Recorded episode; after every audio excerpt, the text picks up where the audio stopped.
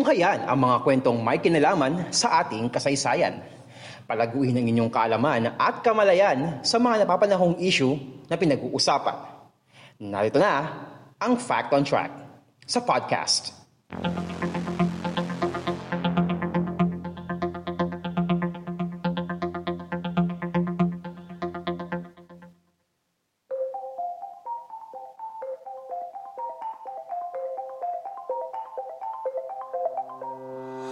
Kwento kasaysayan, kalaman at mga napapanong usapin sa Lipunan Fact on Track sa podcast. So tayo po ngayon ay napapakinggan sa Spotify, Anchor, Pocket Cast, Google Podcast at sa Red Circle. And syempre itong video na ito ay ina-upload natin ito sa YouTube. Pero yung link nito sa YouTube ay dadalhin na lang natin sa Facebook page sa podcast ni Mans dahil nga hindi nga natin alam kung bakit hindi natin ma-upload itong mga videos natin dito sa podcast ni Mans doon sa Facebook page natin. But gayon pa man, uh, mag-subscribe pa rin kayo sa ating YouTube channel na podcast ni Mans kung bago pa lang po kayo dito sa channel na ito. And don't forget to click the notification bell button And uh, para masundan nyo po yung masusunod na episodes ng Fact on Track sa podcast. Gayun din po ang GPS Podcast. And uh, i-like nyo rin po at i-follow ang ating Facebook at Instagram account Podcast ni Mans. So ngayon ay uh, malapit na matapos ang buwan ng Nobyembre and uh, sa ngayon ko lang naalala sa Amerika pala is ano na eh, Thanksgiving Day na pala doon. Kasi ang Thanksgiving Day ay sineselebrate yan every fourth Thursday of November. Okay? Pero uh, nabanggit ko lang naman yun. Pero dito sa Fact on Track sa podcast, uh, iba naman yung pag-uusapan natin eh, naisingit ko lang yung tungkol sa Thanksgiving Day. Kasi uh, ngayong Nobyembre, ang topic naman natin dito sa ating monthly series na P2P, Palakasang Pinoy, is about football. Wow! Okay? Football. Kasi alam mo naman sa Philippine sports ay hindi masyado na pag-uusapan ang football. Okay? Pero dito sa topic natin ngayon mga kapodcast, pag-uusapan natin dito ang isa sa greatest football players ng Pilipinas na kung tutusin, siya ang kauna-unahang Asyanong naglaro sa mga European football leagues. Okay? Ito yung kauna-unang Asyano na naglaro sa koponan sa isa sa pinakakilalang football clubs sa buong mundo, ang FC Barcelona. Kaya naman dito sa P2P, ang ating pag-usapan ngayon ay si Paulino Alcantara.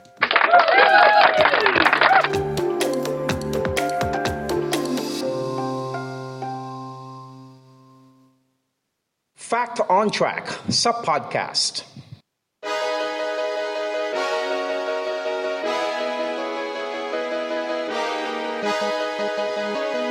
Galing eh, no? Sumasakto yung timing natin sa music.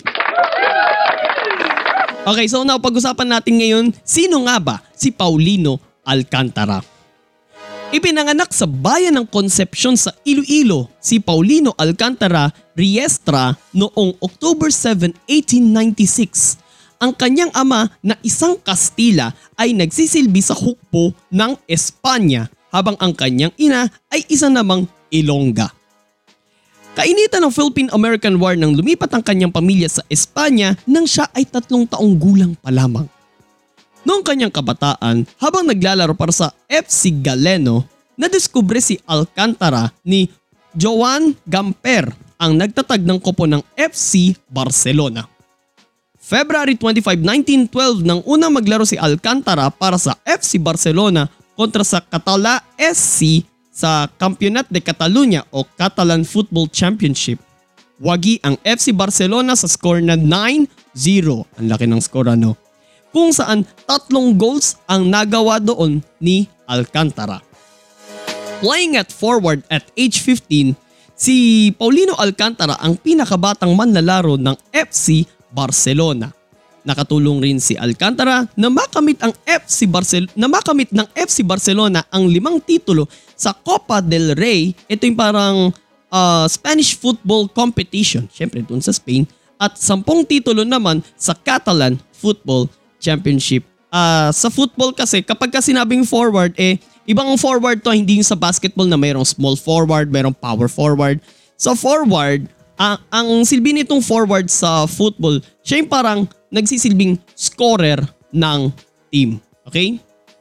Marami pang iba pang position sa sa football pero hindi natin siya ma-elaborate dito. Pinakaalam lang natin dito is, yun nga, forward, midfielder, ano pa ba, goalkeeper, yan, kilalang kilala natin yan.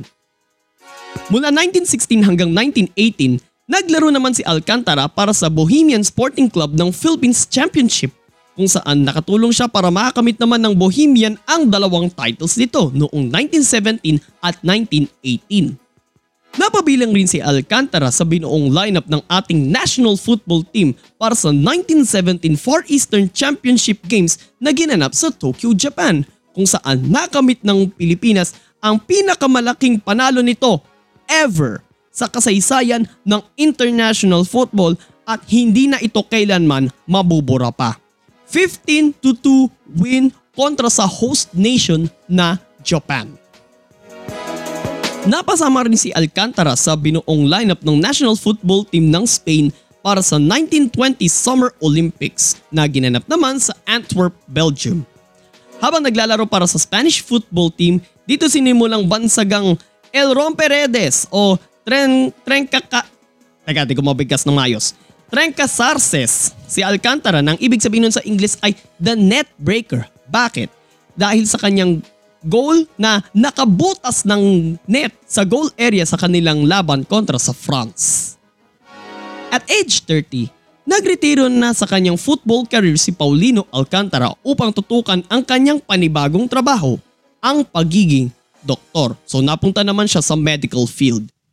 Mula 1931 hanggang 1934, naging bahagi naman ng board of directors ng FC Barcelona si Alcantara at noong 1951 ay naging head coach naman siya para sa tatlong laro ng Spanish national football team.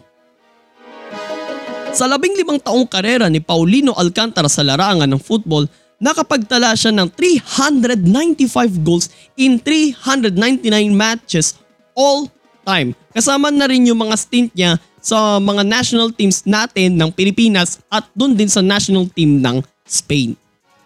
Mula sa 395 goals, 369 dito ang kanyang naitala para sa FC Barcelona. Pero noong March 16, 2014, nalampasan na ng Argentine football superstar na si Lionel Messi ang record ni Alcantara matapos itong makapagtala ng 371 goals. Wow! laban sa FC Barcelona ay sa laban ng FC Barcelona kontra sa Osasuna. Ang final score doon sa laro na yun is 7-0 in favor of FC Barcelona na kung saan si Leo Messi ay nakapagdala doon ng tatlong goals doon sa larong iyon. Pero ang legacy ang iniwan ni Paulino Alcantara sa Spanish football ay naglaho nang sumapi siya sa isang Spanish Fascist Party noong kasagsagan ng Spanish Civil War from 1936 to 1939 kung saan nagsilbi siya noon sa pamumuno ng Spanish dictator na si, na si Francisco Franco na namuno noon sa bansang Espanya sa halos apat na dekada. E, ikaw ba naman ang madikit yung pangalan mo doon sa mga ganitong klaseng tao, sa mga ganitong klaseng leader na diktador? Yan, katulad itong mga panahon na to, Francisco Franco, Benito Mussolini, Adolf Hitler. Damay mo na rin to, Joseph Stalin. O, pag nadikit yung pangalan mo dito, abay talagang masisira ka talaga. Kasi syempre, alam mo naman, ang tao, galit yan sa diktador. Di ba? Namatay si Alcantara sa Barcelona, Spain noong February 13, 1964 at age 67. Pero noong 2007, kinilala siya ng FIFA bilang greatest Asian player of all time Again, greatest Asian player of all time. Greatest Asian, not European. Bagaman siya ay half Spanish. Greatest Asian player of all time. Kasi nirecognize siguro ng FIBA uh, si Paulino Alcantara not as a Spanish booter but as a Filipino booter. Taong 2018 nang itatag ang isang football league sa Pilipinas na ipinangalan sa kanya ang Copa Paulino Alcantara na kung saan uh, sa tatlong seasons uh, nakakadalawang titles pa lang doon ang Kaya Iloilo and then isang title naman para sa Ceres Negros FC. Isa rin si Paulino Alcantara sa mga inductees sa Philippine Sports Hall of Fame na ginanap sa ginanap nitong virtual ceremony noong July 18 ng kasalukuyang taon. Kasamang inindak dito sa Philippine Sports Hall of Fame ngayong taon ay dalawa sa mga basketball legends, si Coach Dionisio Calvo and syempre ang living led ang living legend si Big J Sonny Jaworski. Sin pa bang mga na-induct dyan? Kasama dyan yung mga kilala pa rin si Eric Buhain. Okay? So yun lang naman ang kwento kung sino nga ba si Paulino Alcantara.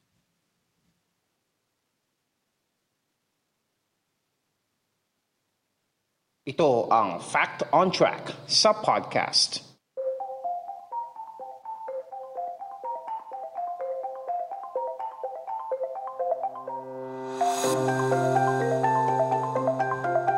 Sa totoo lang kasi, ah, hindi masyadong kilala sa atin na, sa atin na lang. Hindi masyadong kilala si Paulino Alcantara kasi syempre, yung sport pa lang kung saan kilala si Paulino Alcantara is sa football ay hindi na masyadong popular dito sa Pilipinas. Alam mo naman eh, ang Pilipinas, kilala yan sa apat na B na larangan. Ano yung apat na B na yun? Basketball, boxing, billiards, at yung isa, hindi naman to sport, pero batak tayo dito. Beauty pageant. Tama? Diba? Ah, kaya ako dito na ano, iniwala din siya. Ikaw ba naman na sa Miss Universe pa lang ay nakaapat na and then sa Miss World ay isa. Di ba? Ah, okay. Kasi fanatiko siya ng, ano, eh, ng mga beauty pageants. Eh. Tinututukan niya yung bawat updates doon. So, balik tayo dito. So, hindi masyadong kilala ang sport na football dito sa Pilipinas. Pero may nakapagsabi sa akin na sa kanilang bayan ng Barotac Nuevo sa Iloilo ay kada barangay, kada kanto ay merong mga football field. And nabasa ko rin na doon sa bayan na yun, sa Barotac Nuevo, ay meron lang iisang basketball court. So mas popular doon sa bayan na yun ang football kung kaya't yung bayan ng Barotac Nuevo sa Iloilo ay binansagang football capital of the Philippines. I think some some other time pag-uusapan natin yung bayan na yan sa GPS podcast. And isa ring napagtanto ko, napansin ko rin na isa sa mga regions dito sa Pilipinas na kung saan nagbumula yung ilan sa mga Filipino booters, yung mga naglalaro sa football, ay karamihan ay galing sa Western Visayas. Alam niyo naman kung ano binubuo ng region na yon. Aklan, Antique, Capiz, Iloilo, then Guimaras, Negros Occidental, and then yung mga highly urbanized cities ng Bacolod at Iloilo City. So, kar- doon karamihan nagmula yung ilan sa mga Filipino football players. Okay?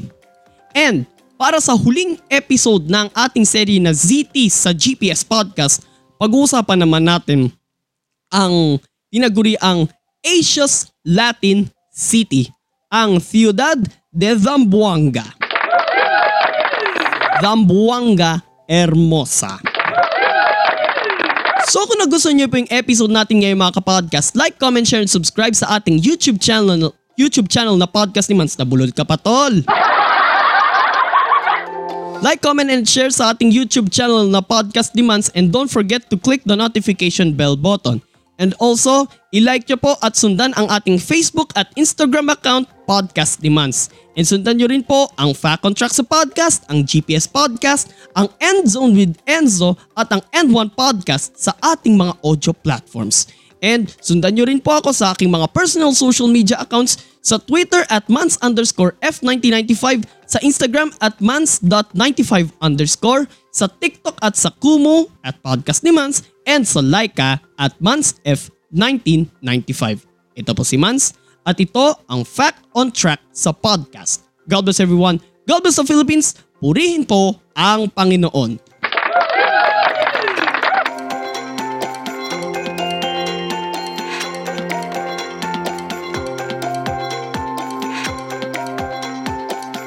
Natunghayan ang isa na namang edisyon ng Fact on Track sa podcast.